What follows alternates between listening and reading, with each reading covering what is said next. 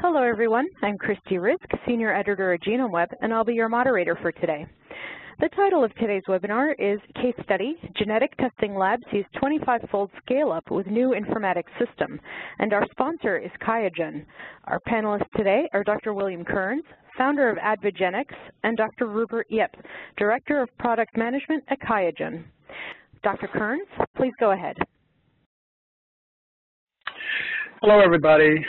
Um, it's my privilege to be speaking to everyone today from Rockville, Maryland, and what I'd like to talk to you about is our experience with the QIAGEN system and their bioinformatics system. So the, the title of my talk is, is it pathogenic or non-pathogenic? And that is the question. And that's something that has challenged all of us for many years and will continue to somewhat in the future. So I did find found the lab. I am president and chief scientific officer. I'm also an associate professor of genetics at Johns Hopkins Medical Institutions. And I feel very strongly that advancing genetics technology is a very important role and something we all have to take very seriously in the future and how one can apply it to the general population. So I, again, seize the power of genetic knowledge, get answers, and take action. Some of the types of testing that AdvaGenix does is we do diagnostic single gene testing. So if someone has a clinical diagnosis, segregating in their family, and one wants to get a better understanding of prognosis and assisting the clinician in medical management, many times one really has to have the specific gene mutation that is pathogenic, and that's one type of test that AdvaGenix does perform. Another type of testing that we've been involved in for many years is reproductive health testing.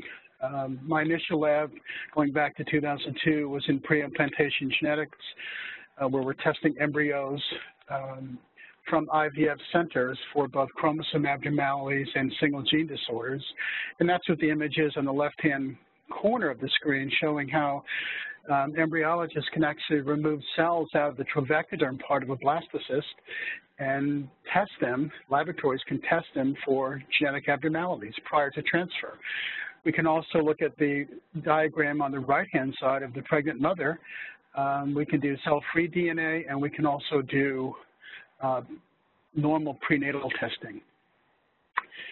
Cancer testing is really revolutionizing therapy for cancer patients worldwide. And we provide a very comprehensive list of panels, types of panels for inherited cancer gene tests. We can also identify uh, circulating tumor cells and cell-free DNA and if one looks at the cancers with inherited mutations, I mean, there are many people that feel that 15 to 20 percent or more of cancers are inherited from one parent or the other.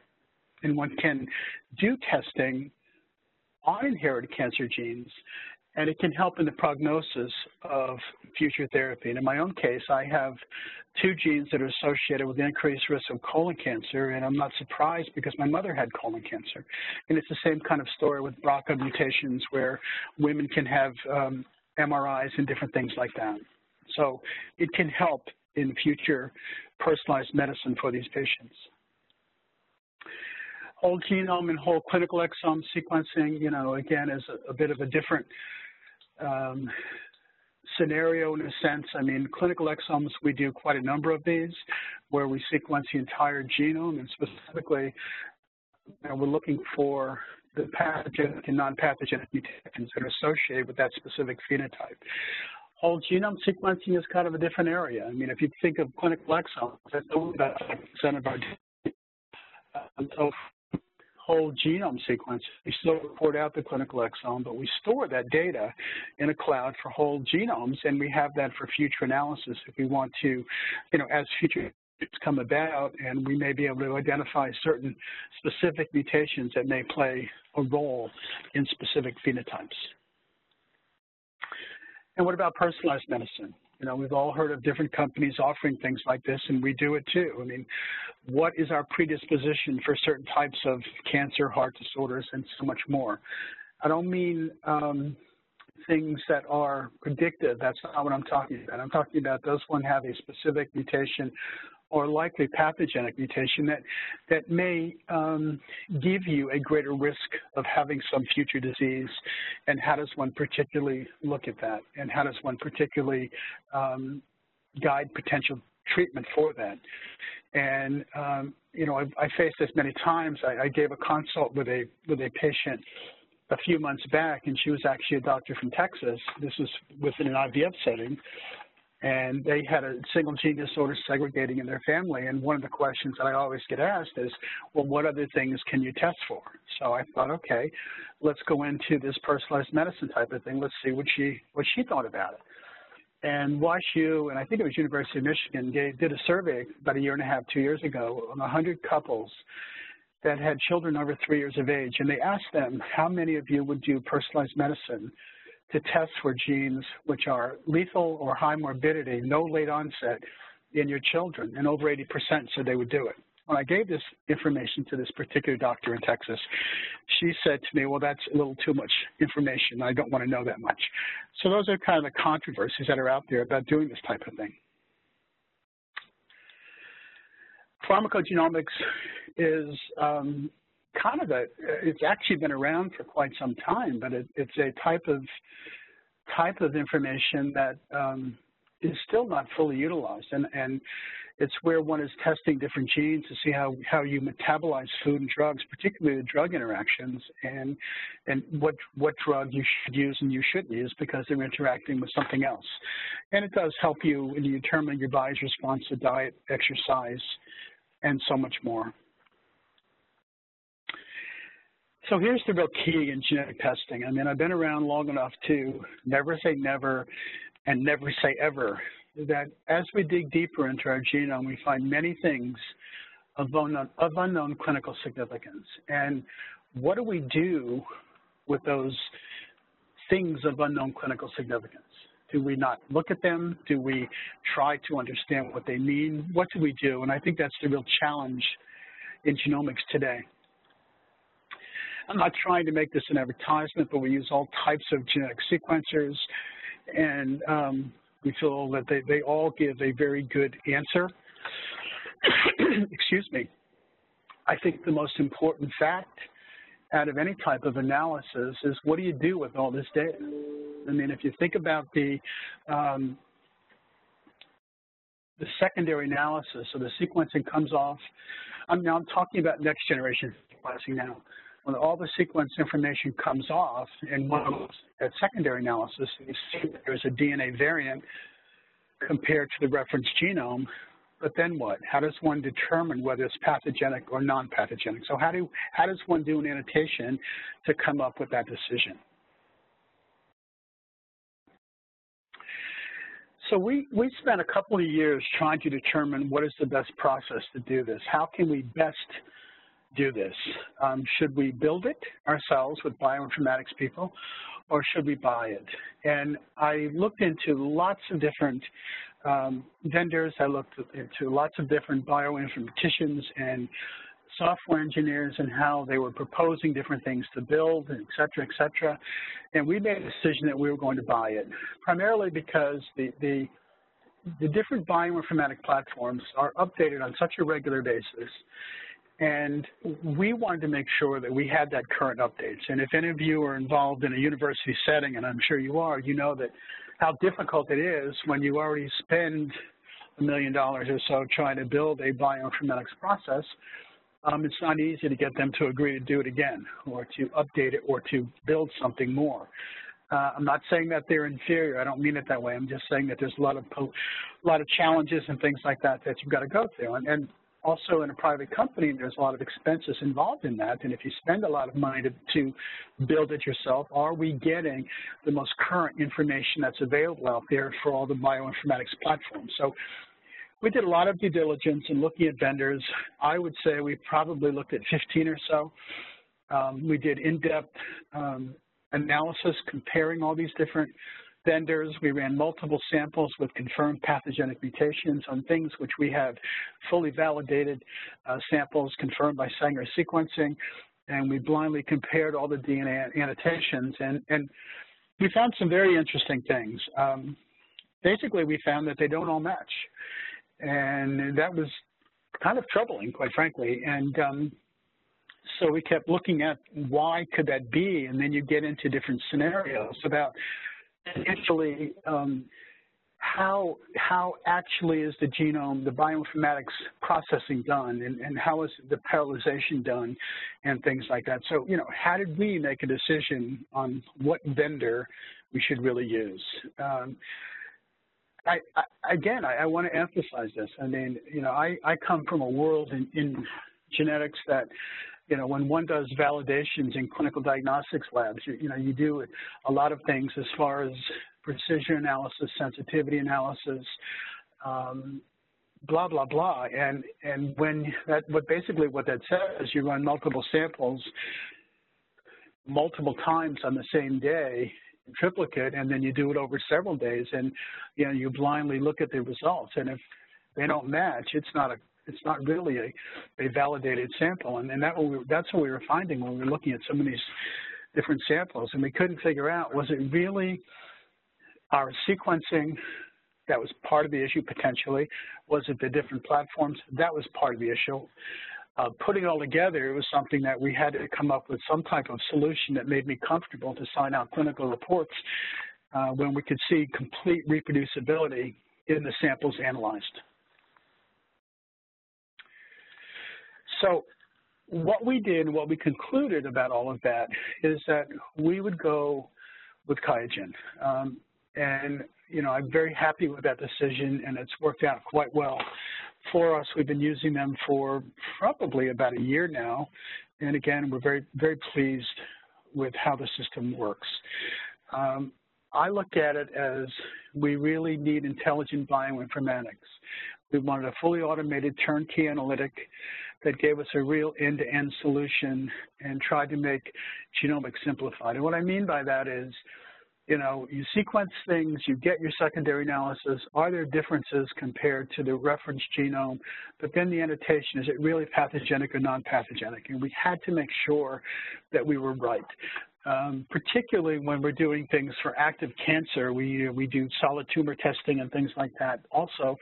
And the reports that come out in our bioinformatics pipeline not only tells you what the DNA variant is that's classified as pathogenic or non-pathogenic, but it also gives you the current um, treatment that is validated and is in use against that type of cancer and that specific DNA change. And it further gives you all the information as far as where the current clinical trials ongoing, their location, telephone number, and things like that. So we, we required unsurpassed performance. We wanted highly accurate analytics, and we wanted this to be 100% reproducible and deterministic. That's not to say that sometimes there are not some errors in sequencing or some errors in the bioinformatics pipeline, but usually they're all interrelated in the system that we have here.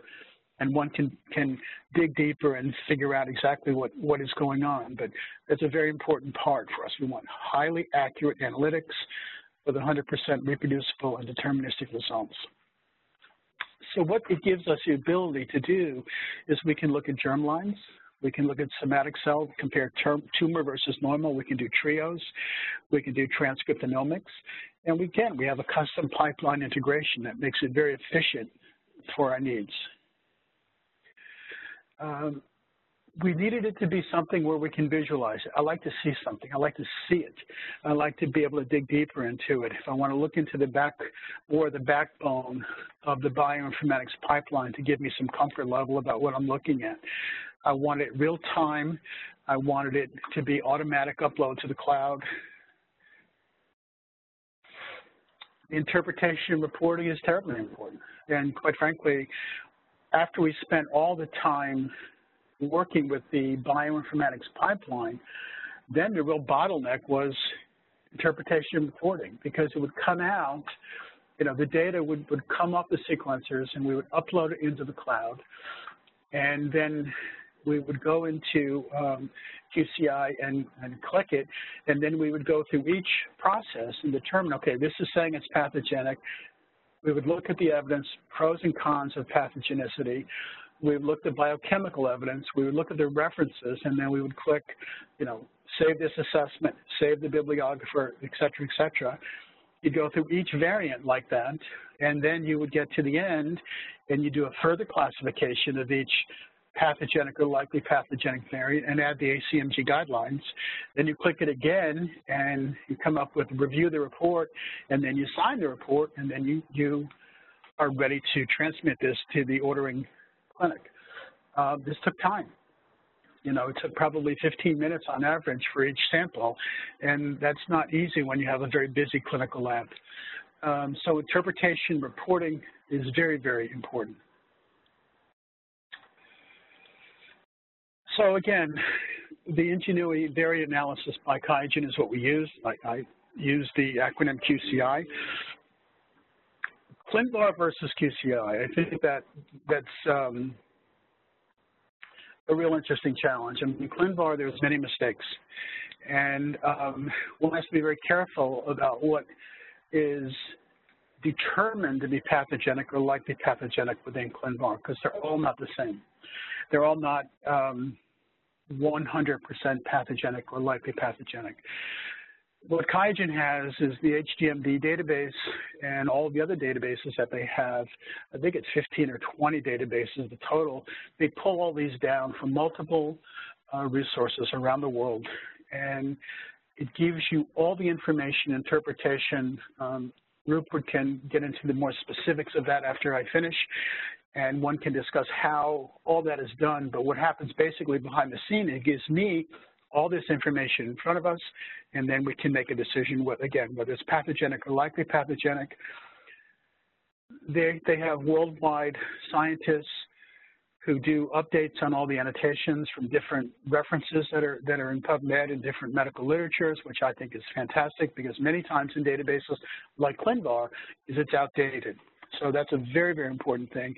And again, it's updated on a monthly basis. And I get updates. Um, if there's a patient sample that that had a variant of unknown clinical significance. Let's say it's a um, an active cancer patient, and later that month, it turns out that there's a reference that shows some good references, supporting evidence that shows that it is really pathogenic, then I will get an update, and then a, an updated report will be sent to the clinic. So our experience is, you know, it's an ease of use with preset filters. So we can identify all the filters, we set them, we have the previously identified pathogenic mutations and automation. So everything gets uploaded directly to the cloud, secondary analysis is done, um, what I call tertiary analysis, I mean, it comes back to the different directors and say, okay, you can sign off on the report. Again, prior to the automation of this, we were getting a, a potentially about 15 minutes maybe I'm slow. That's what it took me. Others may have been doing it a whole lot faster per report.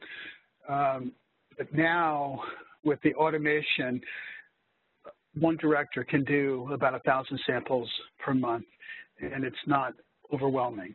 Um, I think this is the key. Basically, what we have done is we've been able to increase our productivity by using the QCI automated bioinformatics platform by over 35 to 40 percent, and it helps us a great deal. Thank you. Questions? I guess, Rupert, now it's your turn. Thank you, Dr. Kearns. Um, as a reminder to webinar participants, if you have a question, please type it into the Q&A box in the control panel. We will conduct the Q&A portion of the webinar after the presentations have concluded. Dr. Yip, uh, next up, uh, you are uh, your presentation. Please go ahead. Thank you. Uh, um, it's my pleasure to be able to talk to you guys a bit about uh, our offering and uh, to thank Dr. Kearns for talking about his experiences with uh, QCI. At QIAGEN here, um, when we say we're a bioinformatics company, I like to say that we're a very different kind of bioinformatics company. Unlike a typical bioinformatics company, we're really in the business of selling knowledge. And this has to do with what Dr. Kern talked about, intelligent reporting and, or intelligent interpretation. We firmly believe that while algorithms are important, uh, the knowledge behind uh, to back those algorithms is even more important. And so one of the creed that we have is that we firmly believe that you can only pr uh, provide the best care to your patients when you have the best knowledge available. And to that, um, we've been working very diligently for almost uh, two decades now to to aggregate the world's knowledge uh, into our hygiene knowledge base. And it's a combination of both private data sources as well as public data sources. Now, public data sources everyone has access to, things like ClinVar, ClinGen, COSMIC, TCGA, uh, all of that. But we also bring um, and partner with uh, academic institutions and various testing labs to bring knowledge that is not found in the public domain, things like HGMD or CentoMD, which is uh, a database of over 200,000 uh, exome and genome patients that are sequenced by uh, Centogene to bring a lot of these variants that have never been published um, in the in the open literature as part of the knowledge to bring to bear to interpretation. We actually have an army of MDs and PhDs who read on the average of around two to 4,000 articles a month. Um, and we update that on a very frequent basis. Uh, and we curate um, uh, close to, you know, 3,000 new findings uh, a day. And so this information now powers um, the algorithms, uh, not just bioinformatics algorithms, but also society guidelines that, such as the ACMG uh, guidelines and 28 criteria, uh, as well as the AMP ASCO CAP guidelines for oncology interpretation. So our knowledge consists of um, knowledge that's built, purposely built for hereditary disease and somatic oncology, as well as from um, leading reference databases such as HGMD and CentoMD. And with that, we now have uh, over 13 million knowledge-based uh, findings. And a finding is essentially a nugget of knowledge that is gleaned from a scientific article. A scientific article might have several nuggets of knowledge, and an example of a nugget of knowledge might be how gene A upregulates gene B by X factor. Um, and so we, we aggregate all these findings, and so uh, gene A and gene B are two nodes in the knowledge base, and the relationship is the you know, upregulation, and then the, the magnitude of that would be like two or threefold. And you can imagine a knowledge base that's built with all these nodes and all these relationships. And you ultimately come up with a giant neural net-like structure that is uh, constantly evolving as new knowledge is put into this knowledge base. And that is what our knowledge base is. We pull data from over 30,000 uh, integrated databases across 20,000 disease classes from over 30,000 publications. In addition, our platform has seen over 700,000 human patient samples. So imagine the knowledge of having seen over 700,000 patients. And that's what I mean by the knowledge that we bring to bear with the interpretation. As, an example of the breadth of coverage of our knowledge, um, we have knowledge of variants in over 18,000 genes in our knowledge base. Compare that to ClinVar, which has uh, a little over 5,200 uh, and when you compare ClinVar and HGMD, you're still missing out on 50% of the uh, knowledge of genes uh, for which we have known variants in. Compare that to the number of variants in the knowledge base. Again, more than half of the variants in our knowledge base is unique to uh, the knowledge base compared to just ClinVar and HGMD. So folks who are using just ClinVar alone uh, number one, as Dr. Kern said, the, the information is outdated or, or, incorrect. But number two, it's, it's incomplete when you compare um, that to the knowledge base. And so this is why a lot of the times when people are uh, interpreting variants and they get variants of unknown significance is because they lack some of the knowledge that we offer. And as an example, we actually benchmarked um, uh, a bunch of variants, in this case, uh, Lynch, uh, Lynch syndrome variants from ClinVar. We took about 180 Lynch syndrome variants and how and basically asked the question, well, how would QCI uh, interpret these variants given the knowledge that it has? And what we found was across 180 variants, we were able to reduce the number of VUSs by 27% simply because of the amount of knowledge that we bring to bear And so imagine a lab that is now able to decrease um, the amount of VUSs that they have to report out or, or um, have to interpret. And we have other data looking at cardiovascular and other uh, disease classes as well, and we see similar types of um, reductions in um, variants of unknown significance. We will actually be publishing um, a peer-reviewed article later this year or early next year that benchmarks across uh, several uh, disease classes, such as BRCA, cardiovascular, to see how we compare to a panel of experts in those diseases and how they uh, do the interpretation. Uh, I'm not going to sort of steal the thunder, but um, our, our level of consistency with an expert panel is really, really high. So uh, do look forward to uh, do look forward to seeing that publication when it comes. we may have a preview of that um, at the upcoming uh, ASHG meeting. So with that, I'll wrap it up and be happy happy to take any questions. Great, thank you, Dr. Yip. Um, as a reminder to webinar participants, if you have a question, please type it into the Q&A box in the control panel. And before we begin the Q&A, we'd like to ask, to ask attendees to give us feedback by taking our exit survey after the webinar. Um, all right, our first question um, is actually for both of you. Uh, what algorithms does QCI use to do the secondary analysis, um, the variant calling? Um, uh, Dr. Yip, you might want to take that one first. Sure. And so our algorithm is based on a um, MapReader algorithm. It's a proprietary algorithm to QIAGEN. So um, as you know, QIAGEN had acquired something called CLC Bio, and this is an algorithm that was originally developed by CLC Bio. This algorithm has actually uh, gone through the FDA Precision Challenge and various other um, challenge forums and have performed very, very well. Um, it also also has algorithms that um, remove any Mendelian conflicts in, uh, in the case of trio analysis. And so there's a lot of um, sort of um, clever techniques that it uses to decipher and remove the noise in the data. Um, so, you know, we've compared, and there's a lot of benchmarking studies that are available online that you can take a look at how we compare to, say, uh, BWA, GATK. And Dr. Kearns, would you like to add anything? Um, I, I would say more of a, of a personal um, experience, our personal experience with that. I mean, Dr. Yip talked about their proprietary information, so I don't know anything more than that.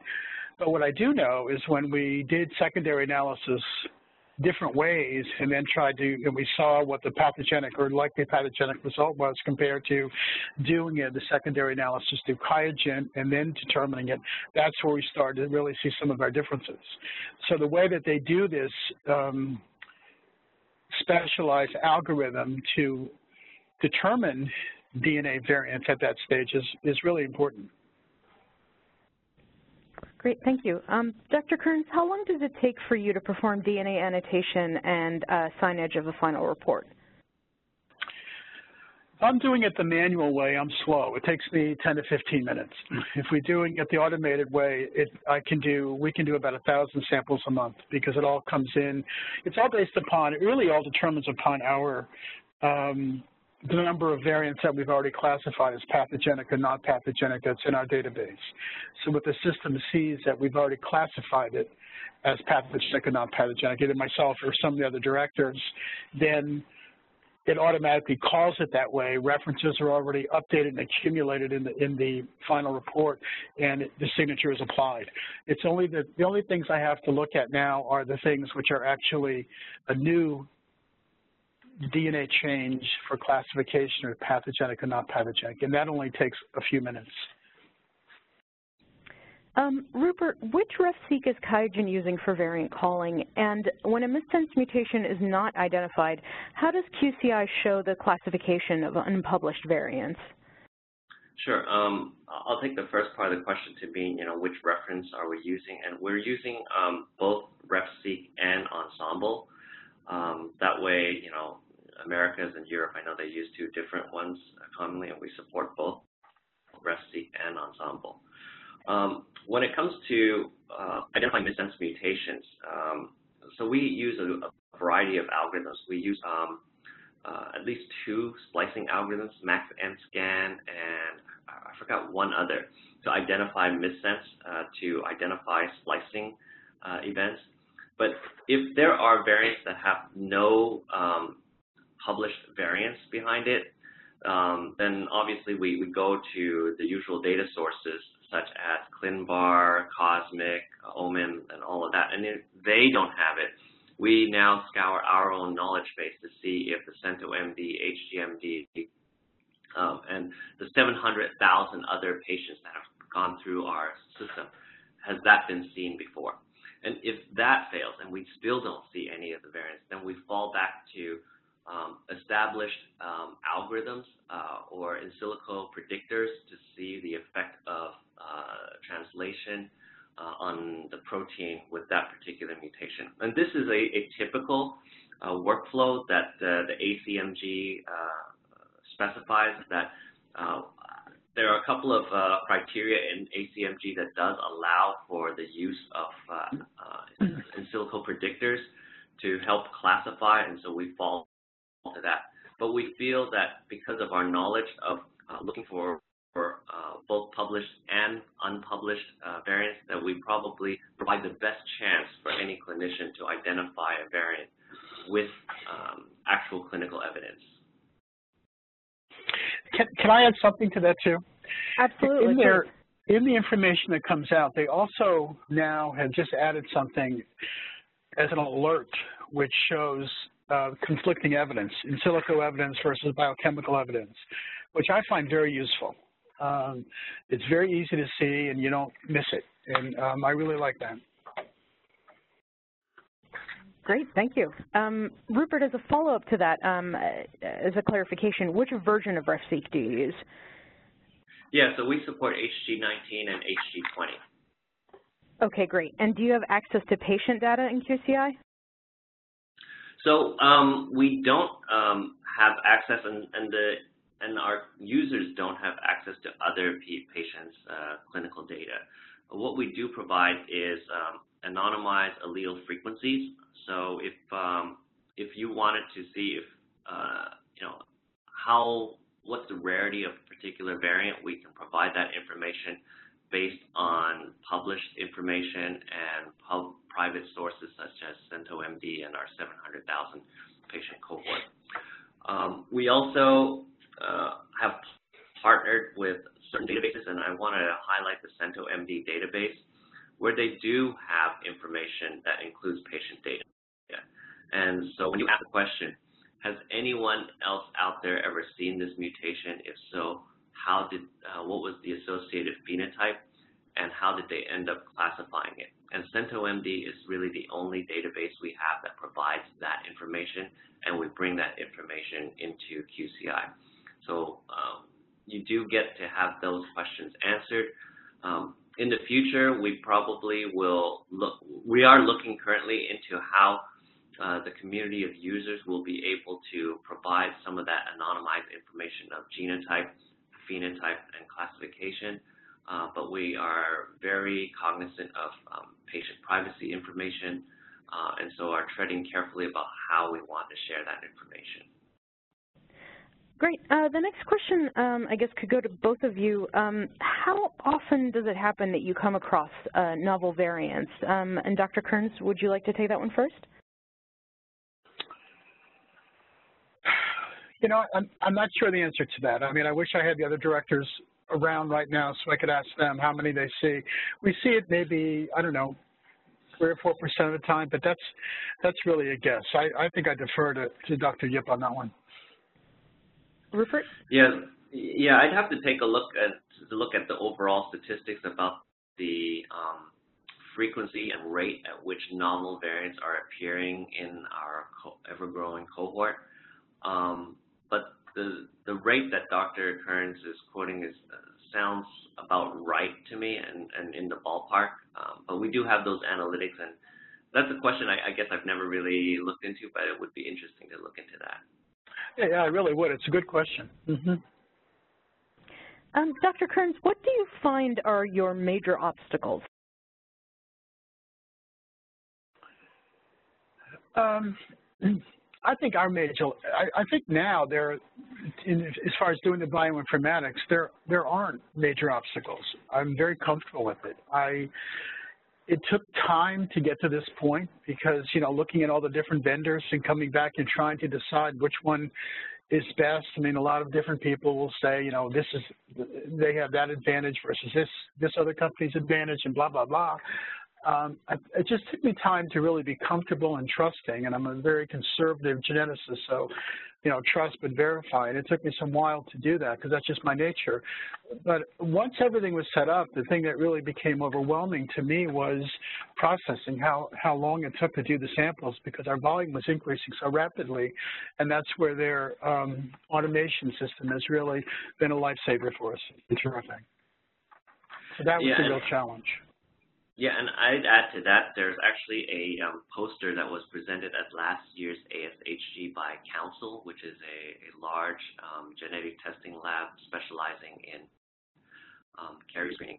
And they showed data where um, using QCI, they were able to um, reduce the amount of curation time by around 75 to 80 percent while at the same time maintaining a, a level of consistency that was equal to their old manual curation efforts. And yeah, they, would, they actually would, benchmarked. I, yeah, I, I, saw that, and I, I would agree with that. And and I would even say a little further. I think in some cases it's even more accurate because sometimes we all miss things when we're doing it manually. Mm -hmm. All right. Um, Rupert, is the platform able to handle analysis of multiple cases uh, for research to make associations between genotype and phenotype um, and to obtain frequencies of variance uh, in a cohort?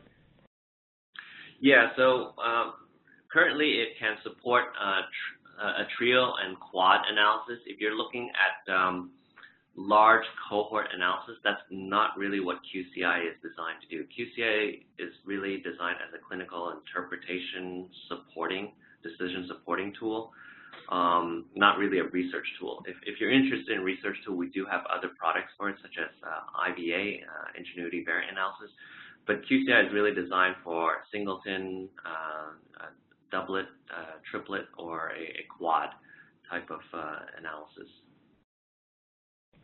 Um, and we have another question about patient data in QCI. Um, without that patient data, can you still do the correlation between genotype and phenotype in QCI, or does the user have to have access to CentOMD in order to, to, to have this information?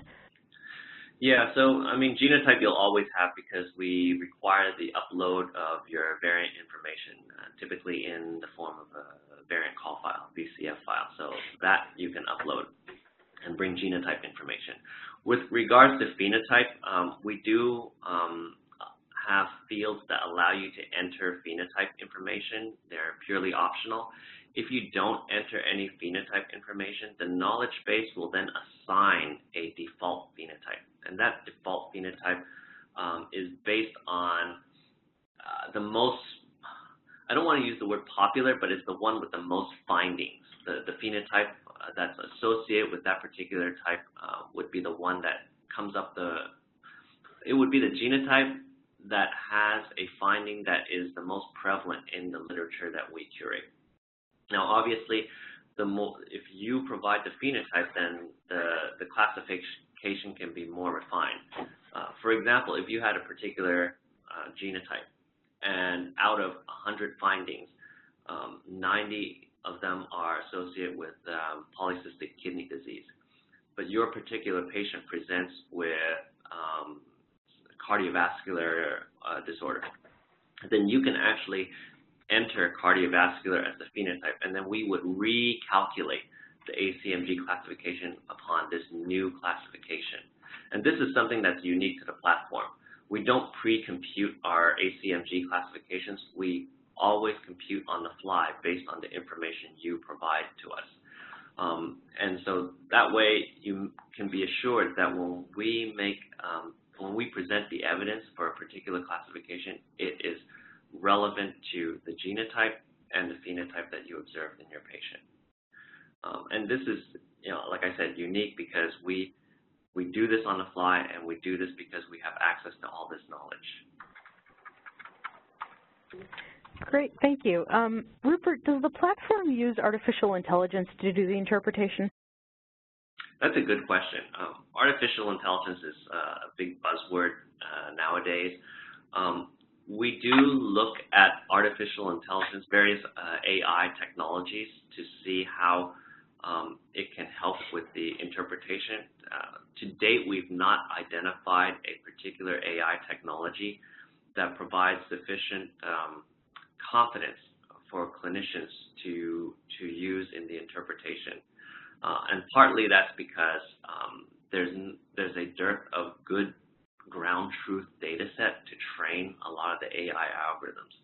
The other thing with AI is um, oftentimes uh, because it's artificial intelligence, they come up with a classification for which we don't really know how they come, came up with that. Um, and we spoke to a lot of customers and clinicians about this, and they say, you know, I'd like to know how you came up with that classification.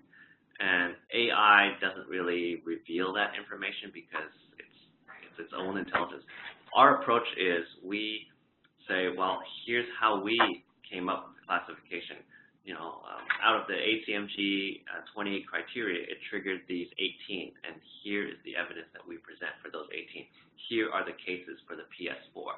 Here are the functional evidence for PS3. And here's the link to those cases in ClinVar and CentoMD, and here are the link to the publications that talk about the functional evidence. So um, our approach has been full transparency into how we um, came about that classification based on the evidence that we provide to you. So no, we don't have AI today. Uh, will we have AI in the future? Probably, um, but uh, we we are still waiting until the technology matures a little more before we bring that uh, to the level of uh, uh, clinical operations where you know patient lives are at stake. Rupert, oh, I'm sorry, Dr. Kearns, do you want to add anything? I, I was just going to say, ask a question of Rupert. What do you find the most difficult thing in handling with people like me? Yeah, so you know what we found is um, when we when we talk to other customers like you about AI, uh, they found that number one is, is the transparency, but number two is um, a lot of the times they can't change some of the uh, rules that the AI algorithm uses. The other thing is that uh, not all uh, platforms that use AI uh, incorporate even society guidelines such as ACMG rules, ASCO CAP guidelines, or even the NCCN um, uh, recommendations on um, uh, protocol. And so what ends up happening is that AI will use, um, uh, will come up with a recommendation that conflicts even with NCCN guidelines, which is crazy. Um, and, and that's in the rare extreme where those uh, uh, AI algorithms completely ignore um, the, the body of evidence and expertise of a society and just use um, data sets to, to generate their, their results. So I think um, this is what at least the feedback that um, we're getting from folks like you, Dr. Kearns, is that you know they want to know how you came up with that solution because you know ultimately the referring physician is going to ask you, well, why did you come up with uh, likely pathogenic versus pathogenic, and you need to be able to come up with that answer. And AI uh, oftentimes doesn't give you that answer. Thank you. And thank you, Dr. Kearns. Um, Rupert, uh, does the platform show users the variant classifications and genotype-phenotype correlations of other users? Not today. This is something that we uh, are working with our customers uh, to do uh, to make this information more valuable. Um, folks have found the access to allele frequencies immensely valuable. Uh, for example, there have been many cases where uh, we've been able to identify allele frequencies that are not found in uh, ExAC or gnomAD, um, and specifically for uh, certain ethnicities as well. And they're now asking questions like this question, which is, you know, can you also reveal other people's genotype and phenotype and classification information? And we're working hard with our um, uh, sort of pool of users uh, to ensure that uh, what we're proposing and the way that we're going to expose this information is respectful of patient privacy and um, the, the, privacy laws of the various regions in the, around the world. It's a, it's a very important component of, of the future. Mm -hmm. Agreed. And I have a question. I've got a question that nobody's asked, so I'm sure people have interest in it because we do, as you know, about how does QCI deal with different languages and things like that for reporting and, and um, cloud access in different parts of the world, like China or Australia or whatever it may be? Yeah, so we actually, uh, right now, the under uh, underlying findings are done in English because our knowledge base is entered and standardized on English. But the actual reporting itself, uh, we've actually customized into, um, I believe, over 20 different languages, localized them to 20 different languages right now. Uh, and in China, we're, we're starting to move into that market now, and we're starting to develop uh, reports that are written in Chinese. But we've got reports in French, Spanish, German, um, and a couple of other major languages. Just the reporting part, but the, the workflow, the interpretation part um, is still uh, in English for now. Mm -hmm. um, Rupert, does QCI incorporate professional guidelines in its interpretation? Yes, it does. Um, we do incorporate, you know, as I mentioned, the ACMG uh, and the ASCO CAP uh, actionability guidelines. Uh, the uniqueness of um, our um, incorporation of these guidelines is one, we don't pre-compute. And the reason why we don't pre-compute is because we allow the users the flexibility to um, tweak some of these things. And, and, what I mean by that is um, if we present an evidence, like a PS4, evidence or a PS3 for functional data. And the reviewer clicks onto that link and reads that paper and goes, you know, the way they designed that study wasn't really that well designed. I'm not going to put, I'm not going to, I would tend to ignore this paper. And the user can then say, I'm going to ignore that paper or reject that paper. And then once they do that, then we recompute and see what happens with the uh, final classification. And so because we have access to this information um, and to this knowledge through our manual curation, we're able to and uh, really leverage uh, all 28 criteria of the ACMG classification. Um, folks that don't have access to real-world data, real-world clinical cases, then uh, certainly some uh, criteria will never be triggered. But it's because of our the power of our knowledge base that we're able to uh, leverage all 28 criteria of the ACMG guidelines. Similarly, with the um, uh, AMP ASCO CAP guidelines, uh, our curators don't just curate publications, we curate um, you know, government documents such as you know, clinical trials, the European clinical trials, uh, and we bring that information. You know, trials are always wrapping up or just starting or changing the uh, inclusion or exclusion criteria. We track all of that so that when we say that your patient is eligible for a trial, it's likely that that information is up to date and, and correct. So all of that information uh, helps support the NCCN guidelines, AMP ASCO CAP actionability guidelines as well. And Rupert, uh, is there a specific way a user can enter clinical information? Is it um, OMIM or MeSH terms or another way? Yeah, so uh, we support HPO terms. We, we support um, free text. And our free text then um, queries our uh, ontology to identify synonymous terms so that we can present you with controlled vocabulary that is then fed into um, the classification scheme. But yes, we support HPO, OMIM, MESH, and a bunch of others.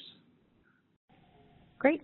Um, we don't have any more questions in the queue, uh, but Dr. Kearns, if you have any other questions for Dr. Yip, we do have a few minutes left. Not to put you on the spot. or not to put him on the spot. I, right. Because I, ask for, I, I always ask for all kind of things in the background that eventually wind up on his desk, and I'm sure he kind of rolls his eyes and goes, oh, no, he's asking for what? Um, I, I can't think of anything. I really can't. I mean, I'm very, very happy with this whole bioinformatics pipeline, and I, I just want to emphasize how um, amenable they are to questions, service, technical support, and everything. I'm, I'm, I'm a very happy person. Great, then we'll end it right there. Thank you for thank you both very much. Um, we'd like to thank William Kearns, uh, Rupert Yip, and our sponsor, QIAGEN. Um, as a reminder, please look out for the pop-up survey after you log out to provide your feedback. If you missed any part of this webinar or wish to listen to it again, a link to an archived version will be emailed to all attendees. Thank you for joining us for this genome webinar. QIAGEN. Sample to Insight.